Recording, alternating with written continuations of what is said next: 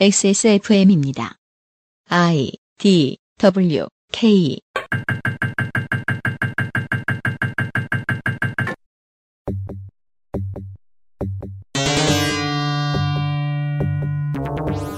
그것은 알기 싫다 특별 기획 17 국정감사 기록실.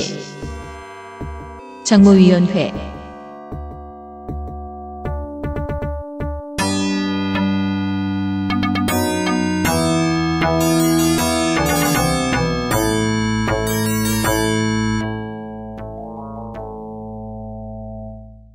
금요일에 그것은 알기 싫답니다. 특별기획 17 국정감사 기록실 정무위원회 편에서 인사드립니다. XSFM의 유승균 PD입니다. 비상시국 대책위원회와 함께 17 국정감사 기록실 진행하고 있습니다. 제 오른쪽에는 홍성갑 덕질 간사가 앉아 있습니다. 안녕하십니까. 왼쪽에는 윤세민 위원장입니다. 네, 안녕하십니까. 윤세민입니다. 어릴 땐 말이에요. 어, 정무 1장관, 정무 2장관 뭐 이런 게 있었어요. 당초 뭐 하는 일인지 몰랐어요. 정식으로 무장한 사람들. 그러니까 그 뭔가 정식류의 무언가일 것 같잖아요. 작은 우동도 나오고 그렇죠. 예 뭔지 확인하시겠습니다. 오버뷰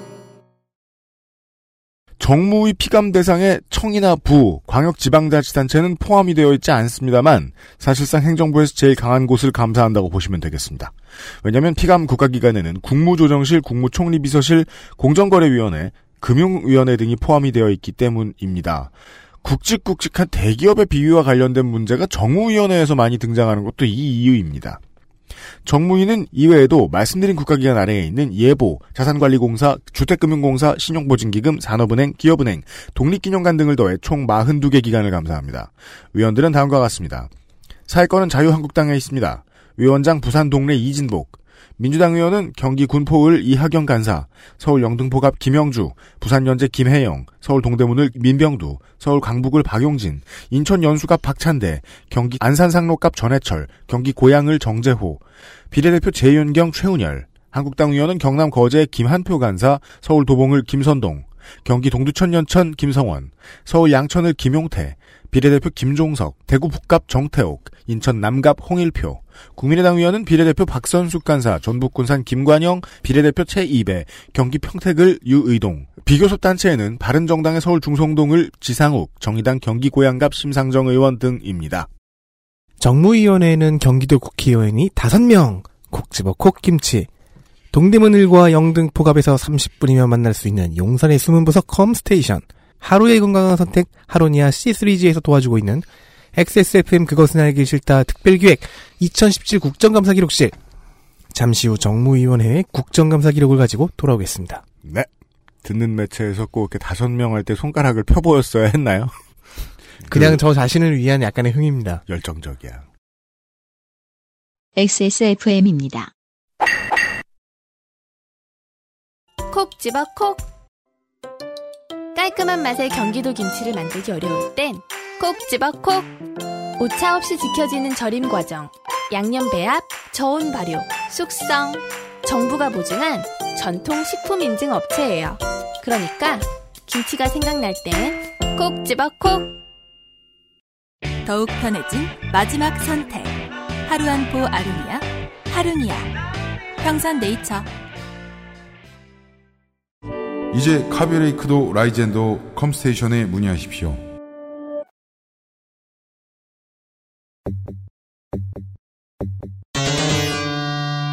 이슈 10 낙하산 하나 공정위 우비 민주당 김혜영 박찬대 국민의당 박선숙 19일 공정거래위원회 네, 퀄컴이라는 회사가 있죠. 현재 퀄컴은 한국에서 시방 시 시방 한국에서 지금 위험한 짐승입니다. 아 이게 이게 사실 우리가 정무위를 두 번째 녹음하잖아요. 퀄컴은 시방 위험한 짐승이다. 위험한 시. 아 그것 때문에 지금 저, 제, 제 정신이 아니네요.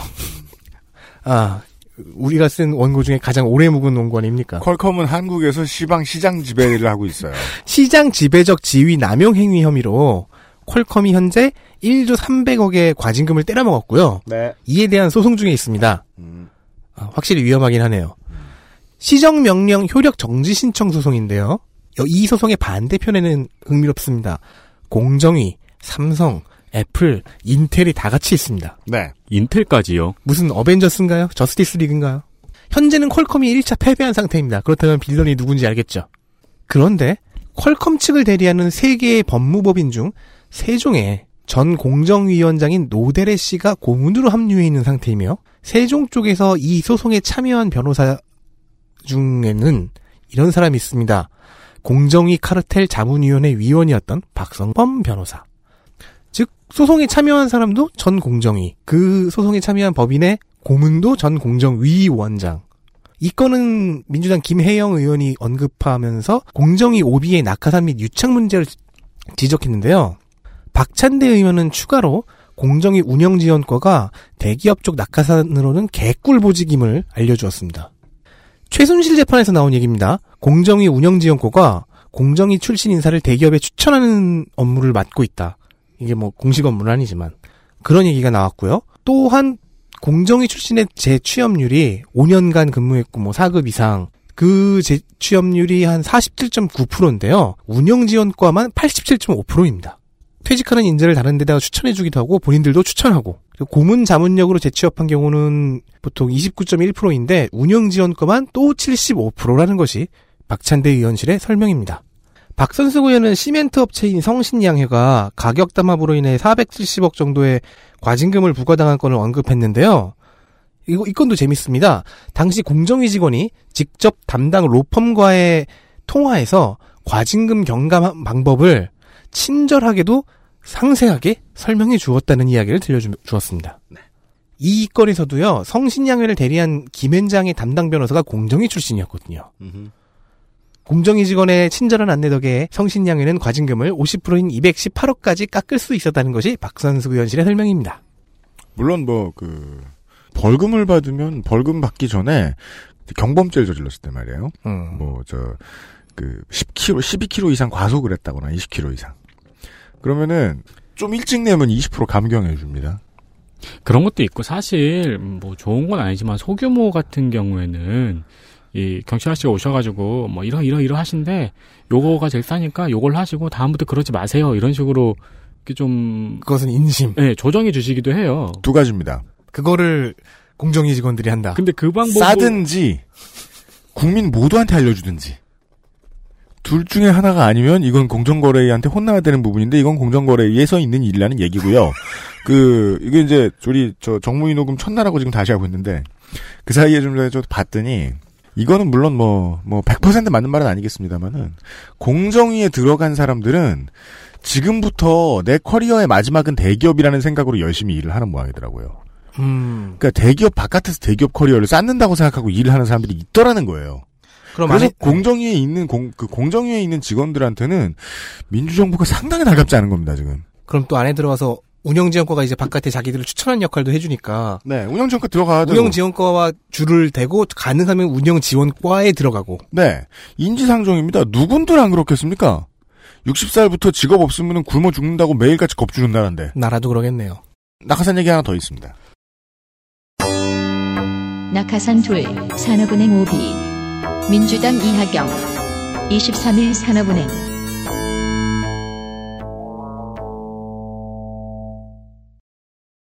더불어민주당 이하경 의원실에서 산업은행 퇴직자들이 관련이 있는 기업에 낙하산으로 취업했다는 지적을 했습니다.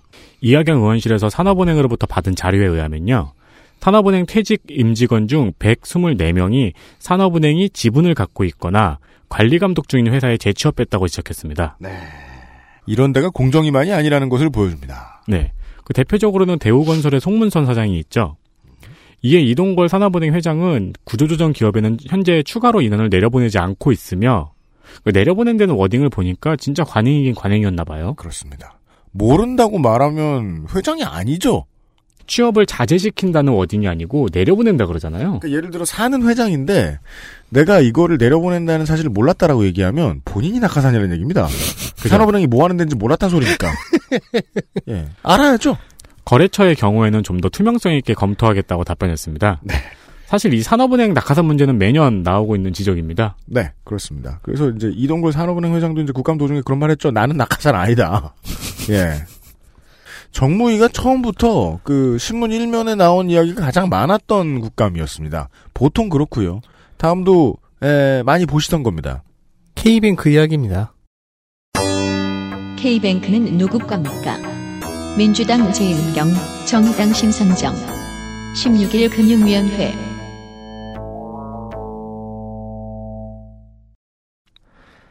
재윤경 의원에 따르면 지배력, 경영, 임원 선임 영향력을 보면 K뱅크의 설립자를 KT로 봐도 무방하다. 그러므로 K뱅크는 KT의 계열사여야 한다. 그런데 그렇게 신고되지 않았다. 그렇다면 공정거래법 위반이다. 네. 하지만 맹점이 있죠.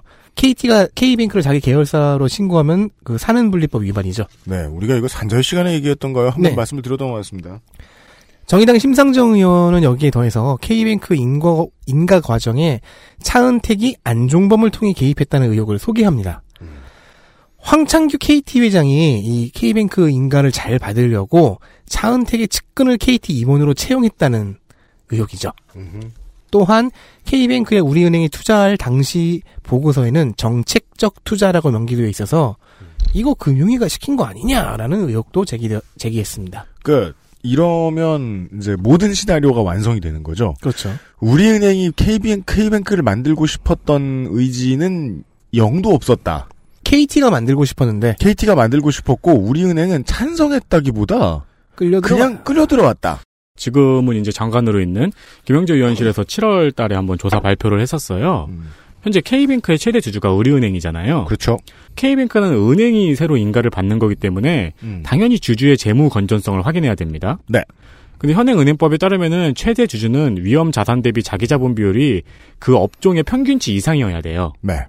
근데 심사 당시 직전 분기의 업계 평균은 14.08%였습니다. 음흠. 자기 자본 비율이. 네. 근데 우리은행은 그때 14%였어요. 네. 어, 0, 0.08% 그러니까. 우리은행이 조금 부실했다는 거죠. 조금 부실하죠. 그래서 금감원에서는 이거 안 된다. 위험하다. 부정적 의견을 냈습니다. 네. 음. 근데 금융위가 갑자기 이거를 직전 분기가 아니고 최근 3년의 평균으로 해석을 했어요. 그렇습니다. 최근 3년의 평균으로 해석을 하면은 살짝 넘거든요. 네. 근데 이게 웃긴 게 음. 금융위원장도 거기서 이야기를 했는데 원래 직전 분기 기준이 관례가 맞대요. 음. 그래서 같은 심사인데 한화는 직전 분기 기준으로 심사를 받았거든요. 아, 그렇습니다. 이거 그때 나왔던 얘기죠. 네. 그리하여 이제 금융위원회가 보내주고 있던 메시지는 다음과 같습니다. 아니 안 하겠다는 애들 중에 어렵게 한 놈 끌어왔는데 그걸 까면 어떡하냐고. 이게 그러니까 한쪽에서 자꾸 소개팅 해달라고 하는 귀찮은 놈이 있어요. 그러니까 방금 덕질인 얘기했잖아요. 우리은행도 누가 시켜서 했고 네. 금융위도 누가 시켜서 했고 그래서 아 우리 과에 저놈 좋아할 애 없는데 누굴 데리고 와 겨우 부탁해가지고 하나 데리고 왔더니 아 쟤는 저 자본 잠식 상태라 안돼 예 0.08% 모자라잖아. 제가 지금 이렇게 말한 대로라면요 사실상 행동대장은 금융위였던 겁니다 은산분리를 어기고서 KT에게 은행을 하나 쥐어주려고 했던 주체는 그러니까 인가를 해줘야 되니까요. 그런 얘기가 가능합니다 K뱅크는 이제 영업을 시작했으니까 저는 카드도 하나 있어요. 예, 이걸 갑자기 날리진 못해요. 그 무슨 저, 부- 저 블로거 카드 같은 거 하나 받았더라고요. 네, 고, 고, 고, 유시민 고- 위원장도. 그, 예. 공 이름이 뭐였더라? 블로거들한테 주는 캐시카드, 캐저 체크카드라고 해요. 이 모든 의혹에 대한 최종구 금융위원장의 답변의 끝에는 음. 라임이 하나 달려 있습니다. 뭐죠? 오해입니다. 송구합니다. 그러니까요. 은산분리를 되게 21세기 들어서 되게 우습게 보기 시작하는 거예요. 같아요. 점점 더, 점점 더. 그 은산분리가 지금 약간 동급생처럼 돼가지고 무슨 소리야? 공약법이 너무 많아요. 아, 야, 다 파회됐다. 네, 어렵지가 않다. 그렇습니다. 몇 시 몇 분의 거리 어느 지점에 가면 헌팅이 된다. 가난이 반복되는 이유. 국민의 이당 제200. 4일 24일 한국신용정보원.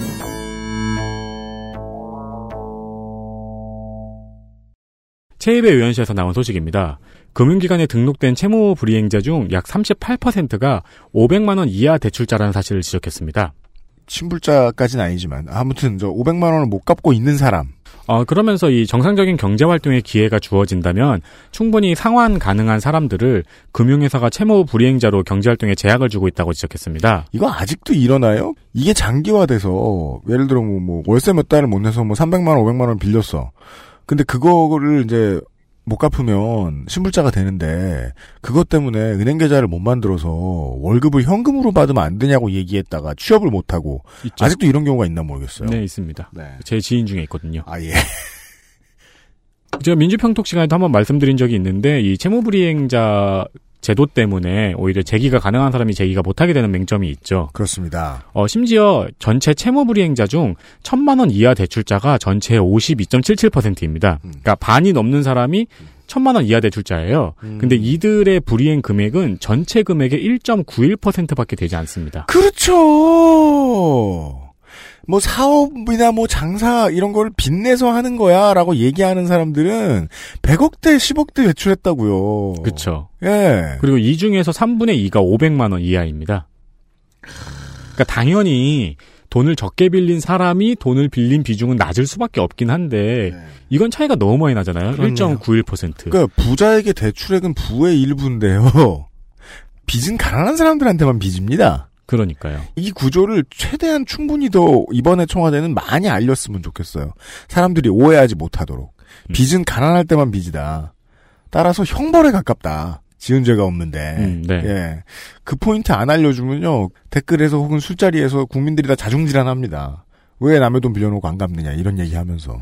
빚을 많이 지면 그게 오히려 자산이라는 사실은 참 고대부터 있었던 사실이잖아요. 그건 이제 네. 우리 같은 사람 말고 계산 잘하는 사람들한테는 자산이죠. 그러니까요. 음. 그 카이사르가 여기저기서 돈 빌려가지고 그걸 자산으로 해서 자기 정치적 입지를 키웠다는 사실이 있는데. 네, 정치인이니까 수조대를 빌렸겠죠. 그 당시로 얘기할 그죠. 것 같으면. 아무튼 최이배 의원이 훌륭한 지적을 했습니다. 그 최이배 의원은 영문명을 트와이스라고 쓸까요?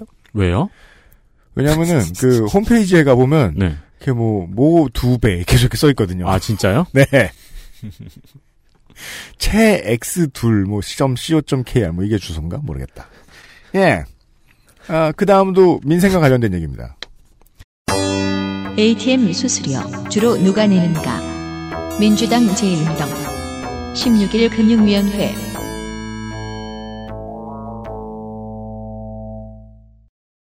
여러분 ATM 수수료가 없는 세상 한번 상상해 보십시오. 특히 출금 수수료가요. 생각해 보면 21세기 초반에는요, 온라인 입출금도 수수료를 뭐, 천 원 옮겨도 따박따박 다 받아갔던 것 같아요. 음 맞아요. 온라인도 그랬어요. 재윤경 의원실에 의하면요. 2014년도 통계청 기준에 따라 일본이 즉 연소득 2,760만 원 이하 차주들이 있어요.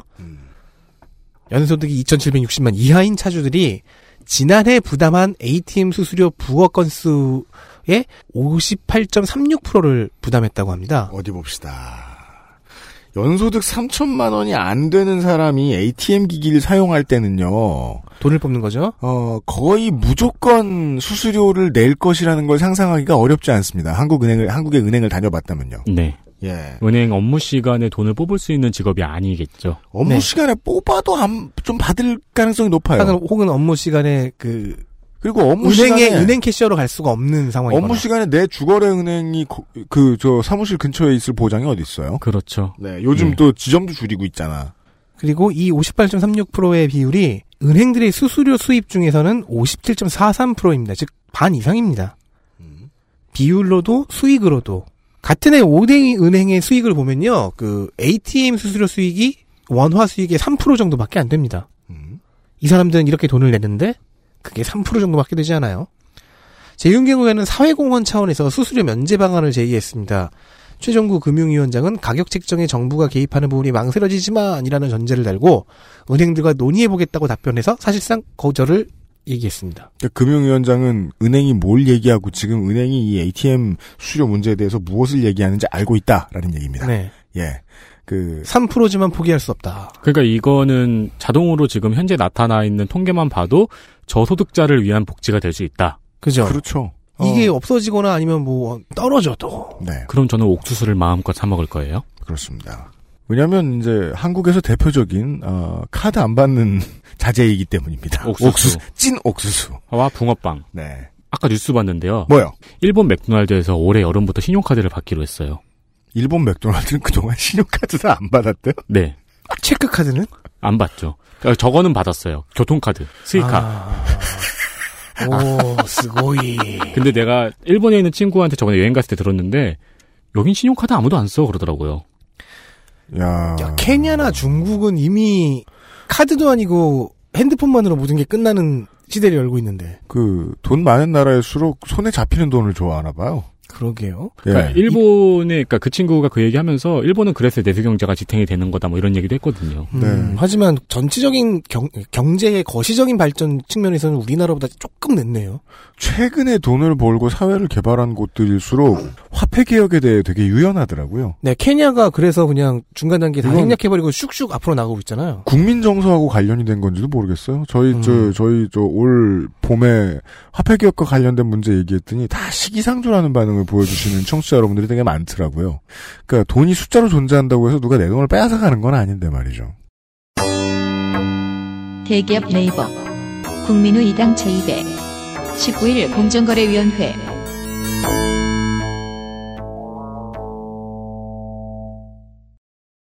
네이버가 올해 대기업 지정이 됐습니다. 축하합니다. 늦었죠? 그 늦은 이유를 설명을 드릴 건데요. 예. 네이버가 대기업 지정이 된 것도 언론들이 지금 준대기업이라고 이야기하고 마치 준대기업이 뭔가 공식 용어처럼 이미 정부에서도 쓰이고 있어요. 음, 뭔가 아반떼 같고 그죠? 소나타 같고 뭔가 약간 약해 보이잖아요. 음. 근데 이제 어, 대기업보다 약한 대기업이라는 의미가 아니고 원래 대기업 지정 기준이 자산 5조였습니다. 근데 이번에 순환 출자 금지 등의 몇 가지 규제를 10조로 높인 거예요. 그러니까 순환 출자 금지 규제가 생겼으니 이제 순환 출자 안 하지 않냐. 네. 그러니까 10조로 올려주자라고 했는데 하나도 합리적이지 않은 게 순환 출자에 대한 규제가 똑바로 이루어지지 않은 상태에서 10조를 올려버리면은 순환 출자를 이미 어떻게든 하고 있는 회사들은 대기업이었다가 준대기업으로 떨어지는 거예요. 그렇죠. 세제의 혜택을 좀 받는 거죠. 아, 맞습니다. 불이익을 덜 받는 거죠. 그러니까 이제 5조에서 10조 사이의 기업들은 몇 가지 규제가 풀린 거죠. 네. 그러니까 네이버가 기존의 대기업보다 조금 낮, 뭐 낮은 약한 약한 대기업 뭐 이런 건 아닙니다. 그런데 체이베 의원실에서는 네이버가 지난 3년간 대기업 지정을 피하기 위해 꼼수를 부렸다는 지적을 했습니다. 대기업 지정 기준이 말씀드린 것처럼 자산 5조였는데 네이버는 NHN 엔터테인먼트와 계열 분리되었기 때문에 한 회사로 볼 수 없다고 주장을 하고 이 주장이 받아들여져 가지고 5조가 살짝 안 돼서 대기업 지정이 안 되고 있었거든요. 네. 작년까지. 음. 근데 실제로는 네이버 이혜진 의장과 NHN 엔터의 이준호 대표가 서로 상대 회사의 지분을 가지고 있기 때문에 계열 분리 요건을 충족하지 못했다는 주장입니다. 근데 이 두 회사를 합치면은 5조가 조금 안 돼요. 네. 그렇기 때문에 체이베 의원실에서는 열심히 알아냈는데 합쳐서 5조가 안 되면 좌절할 수 있잖아요. 그렇죠. 체이베 의원은 그죠. 그러면은 제일 자잘하는 사람은 담당 보좌관이죠. 그렇죠. 아, 1억만 더, 아, 천억만 더. 그래서 포기하지 않았습니다. 네. 네이버가 대기업에 지정되면서 제출한 계열사 목록을 살펴봤는데요. 이 계열사 중에 12개 회사가 2014년 당시 자료에 누락되어 있었던 걸 발견한 겁니다. 네. 그러니까 2014년에는 안 적었던 계열사가 올해 갑자기 들어온 거예요, 보고서에. 유령 회사냐? 그렇기 때문에 체이베 의원실에서는 이 12개 회사의 2014년 당시 총 자산을 파악해서 이걸 합치면은 5조가 넘는지 검토해야 된다고 주장했습니다. 유령 회사라고 보는 것보다는 이제 내 뱃살 같은 회사다. 아, 있다고 인정하지 않는? 그쵸. 아. 그리고 어느새 신경을 끄고 있으면 불어나 있는. 어, 그 중요한 거 하나 알았어요. 그러면요, 그것의 소유자는요, 내가 그것이 있다는 걸 애써 잊다 말고 완전히 잊어버리는 데가 있어요. 네, 맞아요. 그때 확 풀어요. 그리고 깜짝 놀라죠. 어, 나 이런 거 있어. 어머, 어떡해. 어머, 어머, 대기업 지정부터 하자.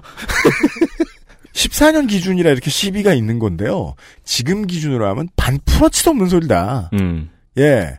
그러니까 지금 NHN 엔터의 가장 중요한 줄기인 페이코와 한 게임만 합쳐도 저는 예예 예. 근데 이거를 이제 이, 이때에는 저기 이혜진 의장이 출석을 안 했었어요. 네. 그러다가 이거는 이제 공정거래위원장한테 음. 질의를 했던 거였거든요. 네. 근데 공정거래위원장이 보통 피감 기관은 되게 송구스럽게 듣고 있잖아요. 네. 근데 최비원실이 이, 이 얘기를 막 하는데 공정거래위원장이 그래요? 표정이 매우 오묘했죠. 여것 봐라 하는 하는 매우 흥미로운 표정으로 받아 적었습니다. 그거 참 좋은 생각인데요. 네. 김상조 공정거래위원장은 되게 민원 접수하러 온 사람의 태도였다. 네, 네. 이날 재밌는 거 있으면 꺼내보세요, 빨리. 이런 이날 분위기네. 이날 러닝 타임에 19일 공정거래위원회 국정감사의 러닝 타임의 반 정도는 이 공정거래위원장이 피감기관으로서 듣고 반 정도는 이제 민원 담당자로서 듣더라고요. 그랬던 모양입니다. 네. 네. 다음 보시죠. 파킹 거래가 뭐죠? 민주당 박용진, 한국당 정태호. 19일 공정거래위원회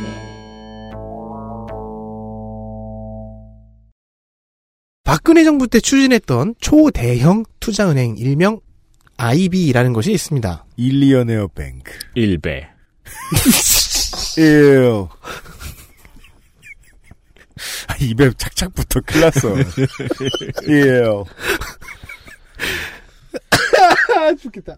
아, 자기 자본 규모가 8조 이상이어서 말 그대로 초대형인 투자은행입니다. 네.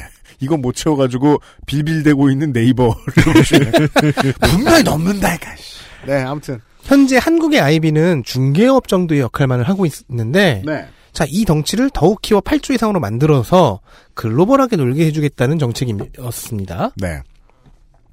여기에 호응한 회사 중 하나가 미래에셋 대우인데요. 음. 하지만 일단 자기 자본을 늘리긴 해야 돼요. 그래서 네이버와 자사주를 맞교환했습니다. 자, 이것을 이해하기 위한 추가 설명이 좀 필요합니다. 네. 자, 자사주라는 거는 자기네 회사 주식을 자기네가 갖고 있는 거죠. 네. 근데 이 상태에서는 의결권이 제한되어 있어요.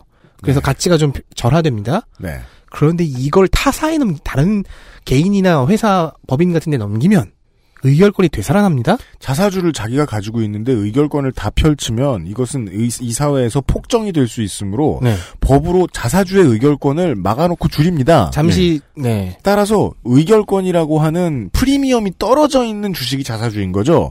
이 자사주를 다른 회사 주식이랑 맞바꾸면 프리미엄이 생기죠. 갑자기. 그러니까 원래, 원래 가치로 회복되는 거죠. 네.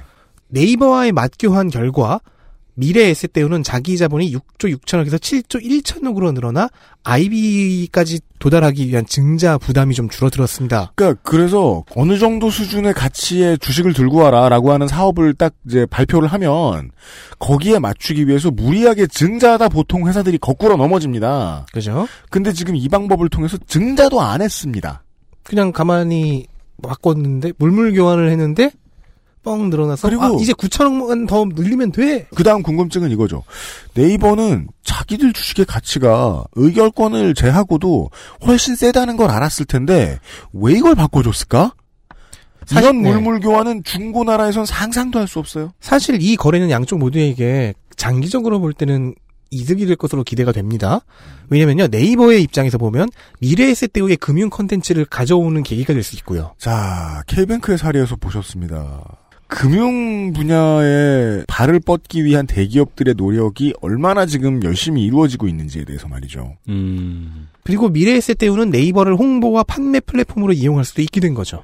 그러니까 좋은 그러니까 제휴- 미래 에셋 대우가 뭐가 좋은지는 우리가 물어볼 필요도 없어요. 예, 뭘 해도 좋아요. 서로 윈윈하는 관계를 만들 수가 있는 거죠. 돈도 더 생겼고 네이버의 의결권까지 생겼어요. 여기에다가요 미래에셋 대우의 경우에는 그 국내에선 가장 많은 해외 지점을 갖고 있는 회사입니다. 그리고 현재 동남아 진출을 계획하고 있는데요. 네이버 입장에서도 라인과 같은 서비스를 그렇죠. 한국, 일본에서만이 아니라 좀 더 확장시키고 싶은데 그리고 어, 미래 해외 진출한다면 미래에셋 대우의 인프라를 에좀 인프라를 좀 타고 갈 수가 있겠죠. 야, 그렇죠. 이건 혁신이네요. 되게 좋아한다. 이러면 안 돼. 그리고 그리고 미래에셋 대우는 네이버의 미래에셋 웹툰을 이거 보세요. 조국 작가 아 조, 조국이 아니라 조, 조, 조석 작가 조국 작가는 조국 작가와 앞으로- 조석 민정수석. 앞으로 민정수석이 은퇴하면 웹툰을 그린다는 설이 있어요. 뭔 소리야 이 사람. 그 조석 작가한테 투자하고 막. 네. 그건 아니, 마지막은 아닙니다. 네. 어, 박영진 의원실에 의하면요. 새로운 걸 물어왔습니다. 두 회사가 자사주를 교환하면서 몇 가지 옵션을 더 매겼대요. 그냥 이 앞까지만 보면 뭐 회사들이 서로의 그 미래를 위해 뭐 좋은 거래를 했구나 정도인데 교환한 자사주를 매각할 때 각자가 원하는 대상에게 매각하도록 하는 조항이 붙었습니다. 콜 옵션이라고 부릅니다. 그렇습니다. 음, 뒤통수 치지 말라. 네이버가 지금 각 이번에 받은 미래에셋대우 주식을 누군가한테 팔려고 한다면은 미래에셋대우가 원하는 상대에게 팔아라. 채권 거래에서 자주 적발되는 파킹 거래입니다. 네. 안전하게 잠시 맡겨놓는다는 의미로 파킹인 거죠. 네. 이 파킹 딜은 보통 그 사모펀드들이 즐겨 쓰고요. 그 최근에는 이 문제로 인해 가장 최근에 철퇴를 맞았던 것은 삼성 먹으러 들어왔다가 지금도 계속 먼 데에서 이제 침 흘리면서 쳐다보고 있는 엘리엇이 그랬습니다. 음. 이건 당연히 꼼수가 될 수 있죠. 다른 회사에 팔아서 프리미엄에 프리미엄까지 붙여 더 비싸게 받고 싶은데 그건 지금 당장은 애매하니까 파킹 거래로 맡겨야 하는 게 아니냐. 이 꼼수라는 지적에 대해 최현만 미래에셋대우 부회장은 음. 전략적 판단이며 선진금융기법이라고 매우 긴 시간에 걸쳐 열심히 변론했고 저는 하나도 뭐 알아듣지 못했습니다. 선진금융기법이라니 때가 어느 때인데 아직도 개몽을 하려 그러시네요. 그 아니 사실 잔인하게. 저 감사위원들이 할 말 하나뿐입니다. 그게 불법이라. 네. 막 구속. 네. 아, 그리고- 저 국감은 고발 이상 못합니다. 네. 한국당 정태욱 의원은 이 질의에 앞서서 음. 미래에셋대우가 지난 5월에 고객에게 리베이트를 받으면서 취한 부당이익이 130억 원이라는 사실을 지적했습니다. 덩치불리기 증자 과정에서 여러 가지를 했네요. 그래서 이 부당이익 130억을 모두 돌려주었는가 물었고요. 최현만 부회장은 돌려주는 중이라고 답변했습니다. 그렇습니다. 어, 이번 국정감사에서 두 번째로 듣는 대답이네요. 돌려주는 중. 음자협이 그런 대답을 했죠. 알겠습니다. 굵직굵직한 얘기들이 많이 있습니다. 정무위원회는요. 어, 광고 듣고 돌아오죠. XSFM입니다. 아로니아 하면 가장 먼저 생각나는 건 아로니아 진. 가장 간편한 아로니아는 하루니아. 평산 네이처. 콕 집어 콕. 식구가 많아도 나 혼자 살아도 김치는 콕 집어 콕. 시원한 백김치, 감칠맛의 갓김치, 아삭한 총각김치. 무게도 포장도 원하는 만큼 다양해요. 그러니까 김치가 생각날 땐 콕 집어 콕. 안녕하세요. 컴스테이션에 걸어다니는 콜센터 이경식입니다. 하드코어 게이머는 과소비를 해야만 할까요? 이것은 지난 4반세기 동안 인류가 스스로에게 던져온 질문이었습니다. 이에 대한 컴스테이션의 답은 있으면 써도 되지만 안 그래도 괜찮다는 것입니다. 16스레드의 octa-core CPU의 가격대도 더 이상 꿈이 아닌 세상. 정보를 구하실 시간이 없다면 컴스테이션에 문의하십시오. 비용의 합리성을 고려하신다면 컴스테이션에 문의하십시오. 011-892-5568로 전화 주십시오. 조용한 형제들은 폭주하는 주문에도 끄떡 없습니다. 컴스테이션은 조용한 형제들과 함께합니다. 국감에서 어, 아. 리, 암 니슨 선생 얘기가 나왔어요. 인천 상륙작전 국민의 이당 박선수 23일 기업은행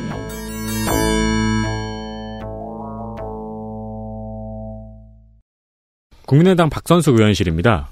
기업은행이 영화 인천 상륙 작전에 그 투자한 과정을 지적을 했는데요. 네. 기업은행은 인천 상륙 작전에 26억 원 정도를 투자했습니다. 사실 정무위원회에서 나올 수 있는 문제의 액수치고는 적은 돈입니다. 2015년 10월 29일 기준으로 기업은행은 영화 11편에 총, 총 46억 원을 투자했습니다. 근데 인천 상륙 작전에만 26억을 투자, 투자한 거죠. 그렇죠. 여섯 배. 다른 영화들은 한 2억 정도 되겠죠? 음. 박선수 의원실에서는 투자를 검토하는 과정의 문제도 지적했습니다. 음. 영화 제작사로부터 투자와 관련된 자료를 받아야 되잖아요. 네. 그런 다음에 투자를 할까 말까 결정을 해야 되는데 그렇죠. 이미 투자 예비 검토서가 작성되어 출력된 기록이 있었던 겁니다. 자료도 없는데. 네. 그러니까 이게 내일 천운을 보아하니 인천 상륙 작전이라는 영화 투자가 들어오겠구나. 그렇죠. 그, 아니요, 점은 그렇게 하, 지 않습니다. 26억을 준비하여라. 점은 그렇게 보지 않습니다. 그럼 어떡해요? 서쪽에서 귀인이 올 것이다. 어, 아, 그 팩스가 서쪽에 있어요. 인천은 서쪽에 있으니까 어, 촬영은 인천에서 안 했어요. 막 던지지 마. 대충 그런 식으로 해- 네. 하는데 그렇게 해석하는 거죠. 네. 어쨌든 그 기업은행은 어, 미래를 내다보고 예, 그 투자 예비 검토서를 작성을 해놨습니다. 이 영화 투자가 올줄 자료가 알고 올 것이야. 네, 점괘가 맞았어요. 영화 제작사에서 뒤늦게 자료를 보냈어요. 근데 이 자료가 그냥 보도 자료 수준의 자료였고 재무적 성격의 자료는 예상 손익표 한 장뿐이었던 겁니다. 예상 손익표는 그냥 이러고 싶다잖아요. 그러니까 아니 예상 손익표 뭐냐면은 몇 명 오면 얼마 번다. 몇 명 오면 얼마 번다. 아몇 그러니까 명- 이거는 기업은행에 있는 전문가 한 명한테 부탁하면은 5분 만에 만들어낼 수 있죠. 그렇죠. 그러니까 A4 한 장에 이걸 다 집어넣었는데 충실한 자료를 만드는 방법을 제가 생각해봤어요. 저 뭐 디스커버리 채널 같은데 보면은 네. 이제 저 그 자금성 같은데에 네. 왕을 즐겁게 해주려고 아 그 쌀에다가 견과류나 이제 쌀 같은 거 안에다가 막 사람 몇 명 만들어 놓고 이런 거 있잖아요. 그 전통을 홈플러스에서 이어받았었잖아요. 그래요? 1mm 글씨. 아, 저 1포인트 글자 가지고는 택도 없어. 음. 0.01포인트로 어떻게 충실하게 잘 쓰면 A4 한 장에 넣을 수 있을지도 몰랐겠다. 그나마 이걸 보기도 전에 예비 검토 보고서는 작성이 된 거고요. 네. 그리고 제작사에 기업은행이 투자한다고 밝힌 게 2015년 10월 30일입니다. 음. 근데 기업은행에서 투자를 확정하는 심사위원회는 11월 6일에 열렸거든요. 그러니까 일주일 전부터 제작사는 점을 번 거예요. 기업은행이 우리한테 투자할 거다. 양쪽에서 다 점을 보고 있었네요. 아무 문서도 오고 가지 않은 상태에서 이거야말로 텔레파시가 통해서 계약서는 11월 9일에 작성되었습니다. 시간을 달리는 기업은행. 그렇습니다. 그러니까 양쪽 다 시간을 달린 거죠. 그렇습니다. 이미 투자는 결정이 돼 있었고 절차는 형식적으로 진행한 거라는 지적입니다. 이 리암 니슨 선생이라도 참고인으로 불러다가 뭘 좀 많이 물어보고 싶. 정말 저는 인천 상륙 작전 그냥 영화에 리- 대해서 예. 궁금한 게 너무 많아요. 어, 근데 참고로 인천 상륙작전 영화는 손익분기점은 넘었습니다. 그러니까 박근혜 정부의 이 문화 융성 정책 한가운데에 있는 것 작품들 중에 하나예요. 인천 상륙작전이. 그렇죠. 국제시장과는 또 다르죠. 그 사람들한테 관심을 사람들이 가졌던 관심도에 비해서도 너무 많이 상영했고요. 그리고 유료 관객 중에 단체 관객의 비율이 높았다는 보도가 심심찮게 나왔는데 다 어디 안 보이는데 구석에 짱 박혀 있었고요. 그렇죠. 우리가 의심을 가질 수 있는 가장 합리적이고 쉬운 포인트는요. 네이버 별점이 너무 높습니다. 그리고 보니까 국제시장은 그 인기도와 놀, 그 국제시장은 인기 얻을만 하다는 건 예, 내가 알- 내가 논의- 지금 난 재미없어 죽는 줄 알았지만 인기를 왜 얻었는지는 알겠어. 그러니까 그 인기와 논의만큼 이슈가 됐잖아요. 네. 인천 상륙작전은 손익분기점을 넘기고 그만큼의 관계가 끈 영화치고는 너무 얘기가 안- 이슈가 안 됐어요. 그렇습니다. 그 저는 이거 조사하면서 간만에 옛날 생각나가지고 무한도전 텔레파시 특집을 다운받아 봤어요.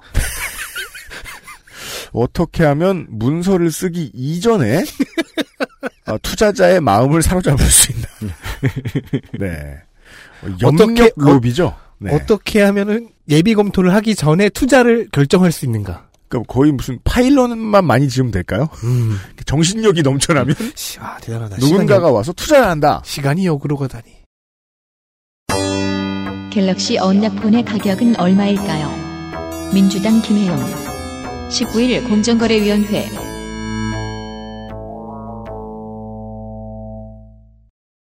민주당 김혜영 의원은 삼성이 이동통신사와 암묵적인 담합을 통해 스마트폰 가격을 높게 유지하고 있다는 의혹을 제기했습니다. 네, 어. 폰 얘기입니다. 네. 언락폰, 즉 공기기의 경우에는 통신사를 통해 10% 높은 가격을 받고 있다는 얘기인데요. 묘합니다. 이에 삼성전자 부사장 박병대는 어, 일단 책임을 회피했습니다. 어떻게 회피했냐? 약정폰의 경우에는 지원금이 있는데 무약정폰은 지원금도 장려금도 없어서 판매하는 쪽, 즉 소매점에서 가격을 더 붙인다. 박병대 부사장의 태도가 삼성의 태도라면 삼성전자는 이렇게 생각하고 있는 겁니다. 지원금이 붙은 폰의 가격이 폰의 원래 가격이다. 음. 그렇죠? 그렇다면 언락폰은요. 그들이 생각하는 완제품의 형태가 아닌 거예요. 아, 아유 이게 이렇게 생각하는 이유가 앱등이로서 언락폰의 가격이 어, 다른 형태로 샀을 때보다 110%라는 사실에 충격을 금할 수가 없었기 때문입니다. 삼성전자는 언락폰 가격이 원래 가격이고 거기서 까든지 말든지 해야 될 거 아니야. 바로 그러한 논리에 대해 이 김혜영 의원은 미국의 예를 듭니다. 미국은 언락폰 가격이 같거나 낮은데 그럼 미국이 통사는 마진을 안 남기는 거냐? 그렇게 마진이 걱정돼, 그러니까 소매점들이 마진 남기는 게 문제면은 삼성이 직접 유통해라. 네. 라는 말들을 했습니다. 그리고 삼성도 지원금을 지급하고 있지 않느냐, 즉 소매점들에게 박병대 부사장이 아, 삼성은 지원금을 주는 게 아니다. 이동통신사에게 판매 장려금 명목으로 주는 돈이다. 라고 답변했어요. 그래서 김혜영 의원은 그게 바로 리베이트다. 아주 저질 말장난이죠. 네. 지원이 아니라 장려입니다. 김상조 공정위원장은 이제 옆에서 쭉 듣고 있다가 유통사와 이동통신사 모두 조사 중이라고 답변해 줬습니다. 그렇습니다. 마지막 이슈 보시죠. 하청업체에 대한 블록버스터 갑질 바른정당 지상욱 19일 공정거래위원회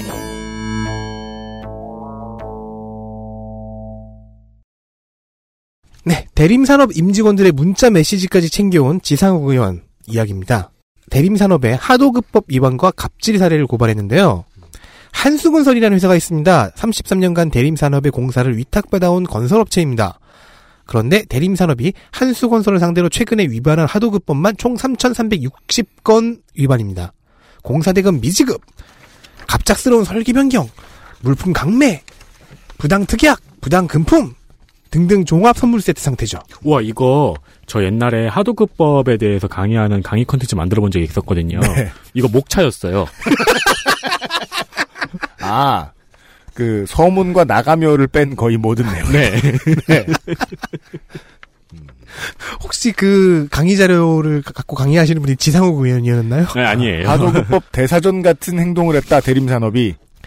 그리고 대림 임직원이 보낸 문자 메시지까지 의원실이 챙겨왔습니다. 대단한 정보력이죠. 이 문자 메시지에는 대림은 오너의 뜻이 한마디로 일사불란하게 움직여진다. 약간 비문이지만 무슨 말인지는 알아들으시겠죠? 오너의 뜻이 일사불란하게 움직인다고요? 게다가 오너의 뜻이 한 2.5cm 정도 돼요. 한 마디예요, 한 마디. 어, 오너의 뜻이라는 게 무슨 저 그 거기 있는 벌레 이름인가요? 뭐 아무튼 이- 뭐 대림이 적으라는 뜻일까요?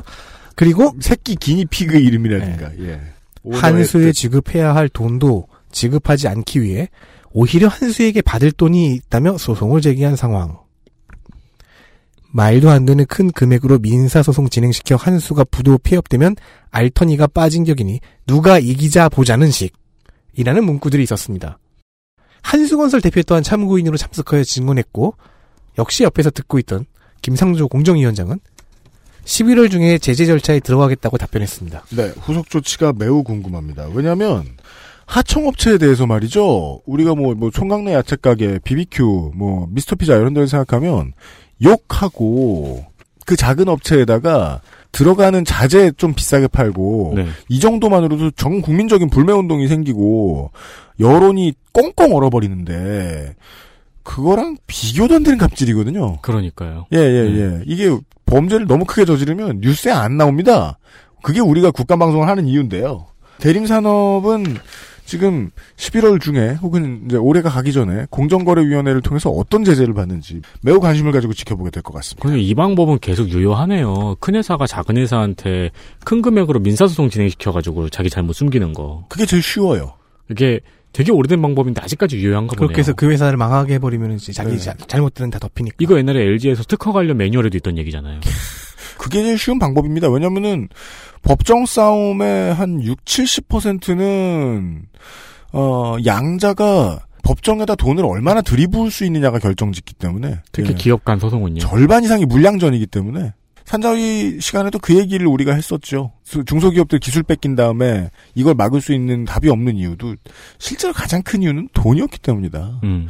그돈 없다고 정의를 못 지킬 부분이 있으면 그건 국가가 막아서야 된다는 거죠. 네. 열 가지 이슈를 보셨습니다. 주목할 만한 시정과 피폭을 확인하시겠습니다.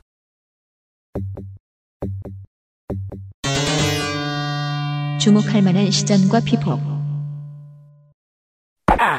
사상 검증. 한국당 김종석 의원이 국무총리 비서실 정현권 시민사회 비서관을 대상으로 사상 검증을 시전했다는 소식입니다. 오랜만에 한동안 계속 그, 저, 성소수자 이슈만 꺼내다가 사상검증하면 나오네요. 아, 그래도 사상검증 치고는 꽤 그 신사적이었습니다. 정무위에서 나오기 쉽지가 않은데. 그러게요. 보통 법사위나 운영위에서 나오기 쉬운데. 그렇죠. 자, 정현곤 비서관은요, 87년 3월 건대 점거농성 사건 주도로 인해 국보법 위반 혐의로 복역을 한 바 있습니다. 그리고 10년 뒤인 97년 6월에는 참여노연 일명 플레임이 참세상을 여는 노동자연대의 대중사업국장으로 있다가 또 국보법 위반으로 복역했습니다. 네. 김종석 의원은 이걸 언급하면서 20년 전, 30년 전이라서 그 사이에 사람이 바뀔 수 있다고 이해한다. 알아보니까 좋게 평가하시는 분들도 있다. 고 친절하게 구슬렸습니다.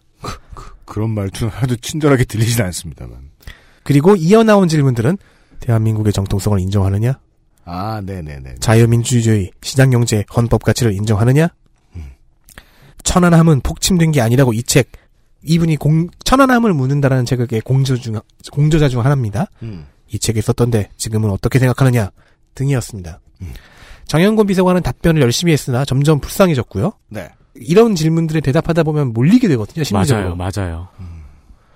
이 검증은 이하경 의원과 김한표 의원의 설전으로 이어져서요. 사이에 낀 정현곤 비서관은 계속해서 불쌍해졌습니다. 인사청문회에서 사상 검증하는 것도 되게 답답한 일인데, 아, 일부 국회의원들은 국회의원이 하는 일이 사상 검증밖에 없다고 생각하는 사람들도 좀 있는 것 같아요. 고개 숙인 현직, 당당한 전직. 전직과 현직이 바뀐 것 같은 페이스오프가 우려되는 상황이 있었습니다. 정무위에서 가장 그 나머지 피감기관들과 동떨어진 성격을 가지고 있는 곳이 보훈처죠. 피우진 보훈처장은 주로 전임자인 박승춘의 의혹을 지리반을 통해 곤욕을 치렀습니다. 뭐 불쌍하기도 했지만 완전하진 않은 게 본인이 이제 국감 준비가 덜 된 듯한 모습을 보여주었고요. 그러니까 이게 그 피우진 처장, 그러니까 신임 처장의 아주 쉽게 말하면 조직 장악 능력인데 네. 실제로 조직 장악 능력 한마디로만 툭 치고 지나갈 수 없는 게 안에 이제 짱 박혀 있던 오래된 사람들이 있으면 그 사람들이 텃세 부리기 시작하면은 새로 들어온 사람들은 점령군 취급당해 가지고 그 맨날 커피 마실 때도 안 껴주고 맞아요. 대화할 때도 안 껴주고 그리고 특히 장의 성향이 180도로 바뀌면 예, 그장 네. 빼놓고 지들끼리 맨날 회식해. 그래서 이제 처- 피우진 처장이 도움을 청하는 눈길을 직원들에게 보내니까 직원들이 은근슬쩍 무시하더라고요. 보훈처가 지금 어, 새 보훈처장을 따돌리고 있는 것 같다라는 심증이 국감에서 나왔습니다. 야유회 한번 가라. 네. 재윤경 의원 질의에 의하면요. 그러면 이제 네. 처장 혼자 고기 굽고 아이고 테이블 따로 주고 네. 그 재윤경 의원 질의에 의하면 서대문 형무소 현장 시찰 때도 비슷한 모습을 보여준 것 같아요. 음, 꾸준히 처장과 직원들은. 음, 직원들이 처장 안 도와주면 국감에 나와서 처장이 할 말은 점점점 하다 죄송합니다밖에 없어요. 그럼 전직이 맞아야 될 포화까지 맞느라 지금 주눅 들어 있고 힘들어하는 이 현직. 그럼 전직은 뭐 하고 있었냐? 전직도 나왔습니다. 음. 박승충 전 보훈처장은 모든 질의에 대해 묵비권을 시전하면서 청문회 맛을 보여줬습니다. 저는 그래서 이 박승준 전 보훈처장을 좀 살펴보다가 제- 작년 재작년 국감 다 이랬어요 이 사람. 2013년 거부터 봤거든요. 네. 돌- 무려 돌발 영상이 있어요. 그 추억의 돌발 영상. 근데 그때부터 지금까지 대답이 똑같아. 그래서 보고 있으니까 네. 이건 NPC인데 싶은 거예요. 아, 제 대답은 한정되어 있습니다. 왜 NPC한테 말 거는 사람 꼭 있잖아요. 원- 옳은. 질문을 해주세요. 네. 네. 날씨가 좋군. 그러니까 그 저기 그 보훈처 DVD 기증자 찾는 기증자를 묻는 질문을 지금 2014년부터 지금까지 계속 모르겠다 그랬거든요. 네. 음. 그래서 이 민주당 쪽에서 이 질문을 계속 무슨 질문이든 하게 하려고 정작 본질은 잃어버린 질문을 계속했어요. 무슨 색깔 좋아하세요? 네. 네. 그래가지고 패티 씨는 뭔가요? 누구냐? 아까 뭐 기증자가 밝히기를 원치 않는다. 뭐 국정원이냐? 기증자가 밝히기를 원치 않는다. 이러길래 올해는 본인이냐고 물어봤어요. 마- 네, 네. 네. 이거는 대답을 할 수 있겠지 싶어서 그러니까 기증자가 밝히기를 원치 않는다. 그리고 다른 질문들도 있었잖아요. 솔직히 요즘 게임의 NPC가 그러면 되게 저질 게임이죠. 답변을 다채롭게 해야지 아무리 NPC여도 해당, 옛날에 해당 NPC를 맡은 맵 디자이너가 대충 한 거죠. 100메가짜리 게임이나 그렇지. 아니 시리가 나온 지 몇 년이 지났는데요. 예. 다른 질문들에 대해서 이제 핑계가 이런 식입니다. 나는 지금 이 자리에 국가발전 미래교육협의회 관련 증인으로 요청돼 온 거다. 그래서 보훈처 운영에 대해서는 답할 수 없다. 전임자가 말하길 원하지 않습니다. 그 전임자가 당신입니까? 전임자가 말하길 원하지 않습니다. 그 얘기 아니야. 아쉬우면 보- 전 보훈처장 자격으로 불렀어야지라는 땡깡이죠. 근데 이제 우리가 걱정하는 건 현임이죠. 저 사람이랑 그 비트 같이 맞추던 사이에 사람들이 아직도 다 보훈처에 있으면 피오진 보훈처장은 할 수 있는 일도 없고 하는 일도 없을 거예요. 몇몇 직장인들은 지금 골치가 아플 거예요. 이거 인수인계 제대로 안 됐을 것 같은데 싶어서. 네, 그렇습니다. 그리고 박찬대 의원이 음, 퇴임 후 잘 지내셨냐, 음. 태극기 집회에도 좀 나가셨냐라는 질문을 했거든요. 네, 즉 전형적인 아무 질문이죠. 음. 그러자 이제 그 NPC 프로토콜이 꼬인 것 같습니다. 아, 그 질문엔 대답할 준비가 돼 있군요. 어디요? 라고 반문했습니다. 아, 입력이 안 돼요. 그게 그 꼬였어요. 군인이 화났을 때 하는 말이죠. 잘 못 알아들었습니다. 아니 2014년에는 태극기 집회가 없었잖아요. 네. 그때 프로그래밍 된 건데. 박승춘 아, 만약에 전 처장 프로그램이 로봇설. 프로그래밍이 최근에 이제 좀 업데이트가 됐으면 집회 참가자가 답변을 원하지 않습니다. 그랬을 텐데. 집회 참가자가 처장 전 처장입니까? 집회 참가자가 접니다. 뭐 이게 어떤 답이 됐을 거 아니에요. Final Four를 확인하시죠. Final Four. 민주당 김혜영 의원인데요. 혜영 아니죠? 혜영입니다. 강원랜드 채용 비리도 다르고 공정위 OB도 다르고 스마트폰도 다르고 하면, 하면서 모든 논리가 어렵지가 않아요. 상식에 근거했습니다. 매끄러운 논리 전개 칭찬을 만 했습니다. 민주당 박용진 의원입니다. 어, 지적들이 굉장히 예리했는데요. 언제나 의원실이 챙겨줬을 것이 분명한 확고한 자료가 그 뒤에 버티고 있었습니다. 정의당 심상정 의원입니다.